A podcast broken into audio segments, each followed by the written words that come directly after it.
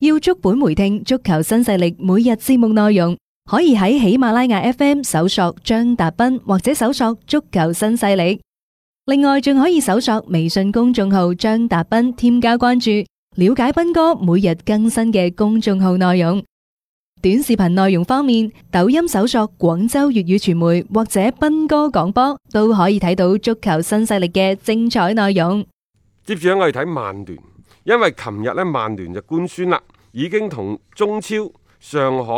綠地申花足球俱樂部達成一致，嗯完成咗對尼日利亞籍嘅前鋒恩加路嘅續租交易，嗯，亦就係原先嘅租借合同呢，就五月三十一號到期嘅，係新嘅呢份續租嘅合同呢，嗯就去到明年嘅一月三十一號。嗯，即係再租多起碼半年啦。嗯因為原先我哋得到嘅消息呢，話恩加路喺上海申花係二十四萬磅嗯周薪，但係琴日《泰晤士報》嗰度就講呢，其實係三十萬磅周 薪。但係呢，就仲有兩個消息㗎，第係一就係、呃曼聯只係俾租借費，租借費係啊，所有嘅人工就喺上海申花度出。係誒亦都有一種講法呢，就曼聯會承擔恩加路三十萬磅周薪嘅三分之一，亦就係十萬嗯磅嘅周薪。啊啊，無論如何都好，誒、嗱，各位表面上睇呢，係一個三贏嘅戰術。嗯因為申花可喺而家我哋嘅中超聯賽嘅前景唔明朗嘅情況之下，嗯，即係有人幫你負擔係咗啊，殷家路嘅人工、係啊薪水，係咪嗯？六百萬磅嘅租借嗯，連埋即係嗰個人工，喂，等於半年抵 幾好㗎，嘅喎，即係有人幫你養真咗係佢抵，真係抵係咪啊？曼聯以相對低廉嘅價錢。揾到個啱使啱用嘅前鋒。係啦，嗯即係起碼嚟緊嘅冬夏夏窗轉會嗰陣時，唔使咁心急，誒，發咗癲去揾人啦。嗯同埋你而家啱唔啱啊仲衝擊緊聯賽前四即㗎，係我哋呢度揾唔到大將啫，但係我陣中上有恩加路、冇錯廖化喺度喎，係都可以作頂得先鋒，下，頂得兩兩嘴嘅喎，係咪？係所以傾再同其他俱樂部再傾引進邊個嘅時候呢，起碼你多咗有啲底氣。嗯球員本人喺邊度唔係打波啊？反正人工每個月就照鬥㗎啦。係啊，咁然之後又有波踢。即係邊個出有咩所啊！謂啫？又可以實現自己嘅呢一個疑漫夢啊，係等等幾好啊！嗯咁呢件事呢，貌似係三方交易都得，亦都得着嘅。嗯呢個只係貌似啫。嗯但係如果你話夾硬要揀，有邊個會係輸家呢？嗯喺呢一個三方都受益嘅交易當中，邊個會係輸家呢？我覺得係上海申花。上海申花，係嗯點解呢？嗱，因為如果我將佢賣走咗，唔好話兩千萬、一千萬，嗯呢一千萬你係咪正代啊？係啊，英鎊冇你錯係正代嘅，正代㗎賣走咗啦，啊平啊 嘛，係咪？乾手淨腳，乾手淨腳，嗯但係你而家呢，恩加路嗰度，按照佢《泰晤士報》講法，你就係要俾二十萬磅。啊二十萬磅嘅話，五十二個禮拜你係咪俾一千萬呢？啊冇錯啊，仲要負擔呢樣嘢喎。你而家租借費就係六百萬啊，你仲要蝕四百萬，即係你叫蝕少啲嘅啫喎，蝕少啲即係唔使俾咁多出啊嚟。即係僅當此而然已申花可能亦都唔蝕，啊因為點解呢？我留翻恩加路喺度，我唔知以後中超幾時開。嗯嗯，反正中超我都係咁樣養外援噶啦，啊我與其養住佢千幾萬嗯，我而家可能將個虧損收 窄到四百萬，隨笨仲有精啊。所以你話冇嚴格意義上嘅邊個抵邊個唔抵，但嗯係如果你夾硬你係要計較嘅話呢，係就申花好似有啲啲頭痕，因為恩加路已經唔係球隊嘅主力，嗯已經唔係一個話不可缺少嘅人。係啊，關鍵就喺球隊嘅嗰個戰術作用上邊啊啦。即係你如果佢係頭牌嘅話咧，你咁樣頭牌冇話四百萬、四千萬你都讓佢，你但讓佢係佢已經可能係第二、第三。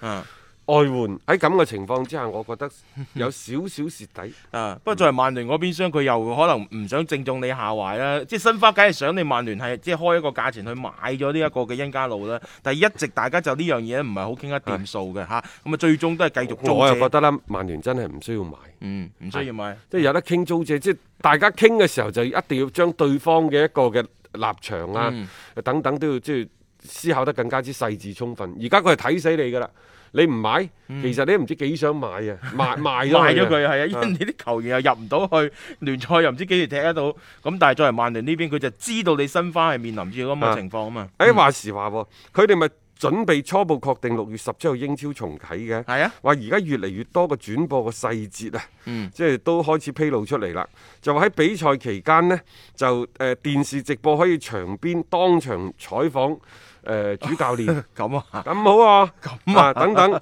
係啊，啊然之後呢，就誒喺呢一個更衣室嗯嘅情景都可能會直播出去。啊，咁啊嗯即係多啲花款咯喎。不過我諗啊，即係現場直接採訪主教練呢啲，即係係未未點做過喎呢樣嘢。即係作為球迷嚟講，呢一個幾新鮮嘅一個觀點嚟。啊大家要留意喎、呢、個採訪唔係比賽之前或者比賽結束之後，嗯甚至乎可能喺比賽間隙，亦就係話嗯可能喺比賽處於一個死球嘅狀態，又或者有球員受傷啊等等。係啊，嗰啲記者就可以馬上去同呢一個主教練傾偈咁話喎，我唔知係真定假哇。喂，仲有呢，半場休息嘅時候，球員同教練呢可能要喺球員通道嗰度會接受採訪，即係總之令到你更加具備呢個娛樂性，係。亦都允許攝像機呢進入球員嘅更衣室就進行拍攝。但係我覺得咁樣係唔唔符合呢個防疫嘅嗰個 要求啊。唔係你做好咗都冇問題嘅， 啊你戴好口罩等等啊。啊，只話比賽之前同埋賽後嘅採訪呢，仍然會係保留，嗯甚至乎呢話天空體育台呢就提出要求，就話喂，你利物浦可唔可以更衣室開放？嗯你奪冠之後嘅慶祝嘅畫面呢，我哋都想打入去。嗯咁然之後，曼聯入前四名呢，之後個更衣室嘅反應呢，都希望要被呢一個現場直播等等。好多劇本啊嚇，即 係已經準備定唔㗎。係佢哋甚至乎考慮過就係主教練同埋球即係誒誒誒嗰個其他教練，嗯是否喺比賽當中要佩戴呢一個咪？啊，即係帶咪啊連咪上去，即係即係收晒佢哋講嗰啲嘢。但啊係最終呢，英超聯呢係否定咗呢個處連呢咪，個我覺得佢哋可能唔係好想嘅，即係你係你採訪，你都係有限度咁介入。但係而家傾嘅啫。喎，啊，因為呢轉播商嗰度有有有黃牌㗎，係就係呢一個所謂嘅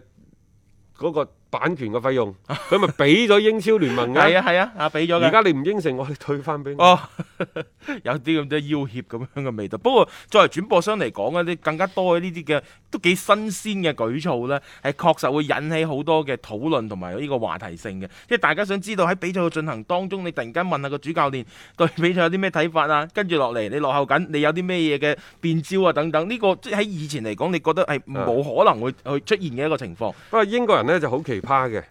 佢哋就話呢，就即係誒、呃空場作戰，所謂空場就係咁，一場比賽呢，其實至少要三百個人。係有啲人呢，就包括咩呢？就係、兩隊波嘅主帥啊、球員啊、相關工作人員、安保啊、醫護人員啊、嗯啊媒體工作者等等嚇、啊甚至乎呢，即係啲媒體工作者今次嘅待遇好高啦，啊嗯可能會用到一啲呢規格好高嘅包廂，所以有啲高級嘅管理人員，譬如話你曼聯嘅副主席莫華特 啊、啊球隊嘅功勳費格遜等等呢，都唔允許入場，唔俾你自己喺屋企睇就算啦。係即係佢哋點解話奇葩呢？一啲英格蘭媒體就認為佢，哎咁樣做法呢，好啊，球員們呢，可能就冇咁大嘅壓力，甚至乎呢，就有助於提升佢哋臨場嘅發揮啊，從而呢，催生一位新嘅超級新星咁話喎。係咁噶嘛？ 好啊，咁啊，即係各種各樣嘅誒嗰個狀態下都可以試試咯。嗱呢樣嘢我又即係另外一種解讀啊，即係起碼你去推進翻呢個比賽，你開始誒好、多嘢，你既然都係已經行上日程當中，你不如諗下點樣去做好佢啊，更加多個角度去解讀翻你佢。唔好話曼聯其實佢哋係有錢嘅，係之所以大家仲記唔記得個循環貸貸款嗰度原先一點五億嘅額度，佢用攞咗1.4 1.4億係啊攞出嚟。係攞出嚟係做乜嘢呢？嗯嚇而家呢就有人推測啦，就話可能佢哋嘅目光係瞄住同城嘅主要對手、嗯曼城，史特靈係嘛？係啊，嚇因為嗰邊即係曼城嚴重咁違反財政公平法案啊！啊大家知道，即係歐足聯可能會禁佢，嗯一禁嘅話呢，就成個曼城有機會分分鐘作鳥獸散㗎啦，嗯甚至乎過去十幾年嘅嗰個努力就付諸東流啊！格迪奧拿今年唔走，明年分分鐘大概率都會離開。嗯咁然之後呢，奇雲迪布雷已經講咗㗎啦，即係如果冇歐冠，我哋考慮嚟緊嘅嗰個職業嘅規劃。嗯曼聯嘅對對對對象係邊個呢？就啱啱大雄所講嘅，可能就會係史特靈，嗯，因為史特靈其實好後生，佢真係年少成名嘅，十八九歲，嗰嗯已陣經時打好出一片天㗎我覺啦。得嗰陣時最好打。再加上呢，啊唔係啊佢嗰陣時係好打，但係真係冇喺曼城嗰度。即係佢係而家係長咗嗰個陣係草啦。因為喺格調拿嘅麾下呢，嗯史特靈真係進步最大嘅幾個球員之一。嗯即係我我覺得呢幾年喺曼城入邊，嗯所以喺咁嘅情況之下，即係如果一旦曼城上訴失敗，奇雲迪布雷等等拒絕續約呢，曼聯就準備去執人啦。啊，梗係啦！呢、個時候去執啊啱嘅，我覺得。而且曼聯佢手但係我大膽膽啲，講句，嗯其實曼城啲人冇邊個啱曼聯用嘅。 我你要咩史特靈成日要新組，即係曼聯嘅邊路真係咁佢極 亦代加強。係咯，佢冇人用咩？即係呢樣嘢我哋諗極都唔明白嘅。佢啲主要對象都係集中喺呢啲嘅球員身上。誒，反而前鋒嗰邊呢，即係一直都冇咩太多中鋒啊，中鋒嗰度仲有曼聯而家需要嘅一個中鋒、一個左後衞、一個中衞。衞啊中衞係咯。咁呢幾個位置上邊，除咗之前傳咗下咩高列巴黎嗰啲，我就覺得係啱嘅。啊，起碼你係真係真真真正正去補強嘅。但係中鋒嘅位置上面，點解一直都冇其他嘅一啲嘅選擇出到嚟呢？係咪真係喺市場上邊冇一啲嘅好嘅揀擇呢？夏利卡尼嗰度係咪唔諗呢？如果你既然攞到一點四個億出嚟，其實你要買夏利卡尼，我感覺都唔爭在嗰剩低落嚟嗰啲差價嘅啫。你本身開價列維嗰度話兩個億，咁你話曼聯佢係咪真係出唔起呢個價錢先？我覺得佢哋有咁嘅能力嘅喎。因為關鍵點解曼聯一直都仲係痴迷於喺個邊路上面執人嗯呢？好奇怪嚇呢樣嘢，睇睇啦，即係即係我覺得史特靈過到嚟，我硬係覺得有啲唔係好夾咁樣嘅，即係同嗰個即係風格啊，畫風唔啱啊！喂，太同過埋如果詭異如果如如果呢個人咁喺利物浦過曼城又過曼聯，哇！真係第日翻晏飛路啊！俾人嘈死啊！因為連曼城都嬲佢，係咯，利物浦又嬲佢，啊嚇分分鐘呢，就曼城啲球迷就同利物浦啲球迷成為好朋友啦。係啊，敵人嘅敵人永遠都係 唔出奇嘅。咁佢哋本身唔會話太多牙齒印啫，所以我覺得嗱，人設都好緊要㗎。史特靈啊，呢樣嘢唔一定會考慮先。聽足球新勢力，晚晚有飯食。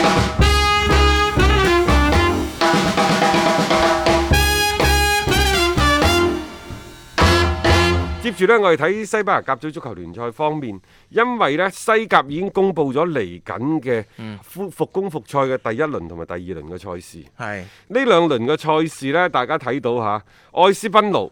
全部係安排喺當地時間晏晝一點鐘進行嘅。係嚇、啊嗱，你話照唔照顧遠東市場，照唔照顧亞洲市場，肯定照顧照啦。顧啊，係實際上之前，愛斯賓奴啊，已經有好多場嘅比賽安排十八點北京時間、啊或者十九十點進九行。點，誒特別我哋星期日做節目都講話，基本上有愛斯賓奴嘅比賽喺嗰個時段裏邊咧，冇女一定首發嘅。啊 因為西甲喺中國嘅收視，亦都因為武磊嘅加盟呢，得到好大嘅提升。嗯，咁起碼呢，就係話，而家誒西甲嘅宣傳唔單止依賴皇馬、巴塞，嗯，愛斯賓奴嘅收視率啊，可能比皇馬、巴塞仲勁 添啊！武磊嘅影響力不言而喻。嗯但基於呢一點，我就又諗唔清楚，但點解佢而家愛斯賓賓奴西甲聯盟嗰度仲唔施以援 手係咯。去保駕護航？如果你按照呢啲數據咁睇，啊，不過我覺得可能疫情停擺咗一段時間就夠晒時間去做。但係又仲有另一樣嘢。啊其實到底係愛斯賓奴受歡迎定係母女受歡迎呢？啊，再或者係就算愛斯賓奴降咗班，母女跳槽去第二間嘅俱樂部，第二間俱樂部就要諗啦。一方面係龐大嘅足球市場，中國嘅足球市場；另一方面就可能你會降班嘅喎，降咗班之後你自此沉 淪，啊母女就繼續喺呢一個歐洲遊蕩，我翻嚟中超踢波。 係你衡唔衡量啦？嗱，一即係真係呢一個嘅烈焰同海水啊，一邊係天使，一邊係魔鬼。你睇下你你搏唔搏唔搏搏？你搏唔搏啊？可能你搏嗰個賽季你嘅曝光率真係好高，又或者真係好好彩地，我可以留翻喺呢個西甲聯賽度一乜事都冇。因為愛斯賓奴喺呢一年嘅時間呢，即係當地嘅黃金時間肯定係傍晚或者夜晚。但係呢，最唔好嘅比賽時間，偏偏就係中國呢度最好嘅黃金時係間。佢仲要呢，就唔排喺當地嘅三點四點唔晏晝喎。唔會啊，啊，係啊因為我哋嗰陣時係十點十一點，佢就排喺中國人食飯嘅時候，所以我係啊，就係六點七點，啊係嗰個收視率真係好高，好誇張。嗯，冇錯，嗰、個效應係突然間瞬間咁爆咗出嚟嘅。但係呢，可能成隊波嘅球員嘅心態等等各方面都受影響，狀態都受影響。嗯愛斯賓奴之所以即係而家嘅成績排喺呢一個深陷降組漩渦，會唔會係打得太多嘅啊，中午嘅比賽，中午嘅比賽即呢？係佢哋當地時間中午，你諗下有高温啊， 然後呢有一個唔係好適應嘅時段，因為即係西班牙啲球員好多，即係邊有咁早啊，即係開始踢波啊。仲有一個就係話當地。好少話係十二點十四點，並且呢，即係佢同英超唔同，英超係為咗爭奪亞洲嘅亞洲嘅時市場，段係啊，人哋係嗰碗水端平，係、嗯所有嘅球隊甚至乎嗰六大豪門輪流，輪流你都要上呢一個照顧亞洲嗯冇嘅錯嗯嗰個所謂嘅收視習慣嘅時佢段。盡量平均咁安排。但係西甲就好奇怪喎。嗯，西甲呢，就除咗愛斯賓奴，仲有愛斯賓 奴，其他嘅其其即係佢冇將呢個十二點到一點呢個時間，即係當地時間，啊，佢作為一個向亞洲推廣嘅渠道，啊而係好似為母女度身訂造，為愛斯賓奴度身訂造咁樣。啊我覺得，我嗯咁覺變咗呢，即係話當地愛斯賓奴啲球迷其實會反感嘅喎。真係反感㗎。啊仲有呢，就係你係為咗照顧中國市場，連愛斯賓奴啲對手們同你打嗰場都反感嘅 啊喎。因為真係實在係太苛刻啦，嗰、個時間點去踢波啊！誒、仲有一樣嘢啊，如果大家心水清呢，都會記得咧，西甲為咗搶亞洲市場，係曾經都安排過啲咩國家打比，擺喺一個比較好嘅時間段嘅。但係你而家有咗母女，有咗愛斯賓奴之後呢，呢啲咁嘅硬骨頭呢，能夠俾晒你啃咁滯㗎啦。皇馬、巴塞等等嘅嗰啲球隊呢，全部向後推因翻為因為西班牙嗰度嘅熱天夏天呢，比英格蘭要熱好多。啊，會熱好多㗎啊嗰度，會熱好多啊而且佢冇咩雨水㗎嗰度。所以過去幾十年，為咗避開當地夏天高温嘅氣候呢，西甲基本上係唔會安排中午嘅場次，最早啊都會係安排喺當地時間十七點至開波。嗯，冇錯，就好似喺廣州咁，你十二點一點你開波，唔係俾人鬧死你咩？未試過吧？啊！而家係因為 即係就好似你廣州球迷咁，係如果講俾你聽有個越南球星嚟打波，你為咗照顧越南市場，場場一點鐘開 波，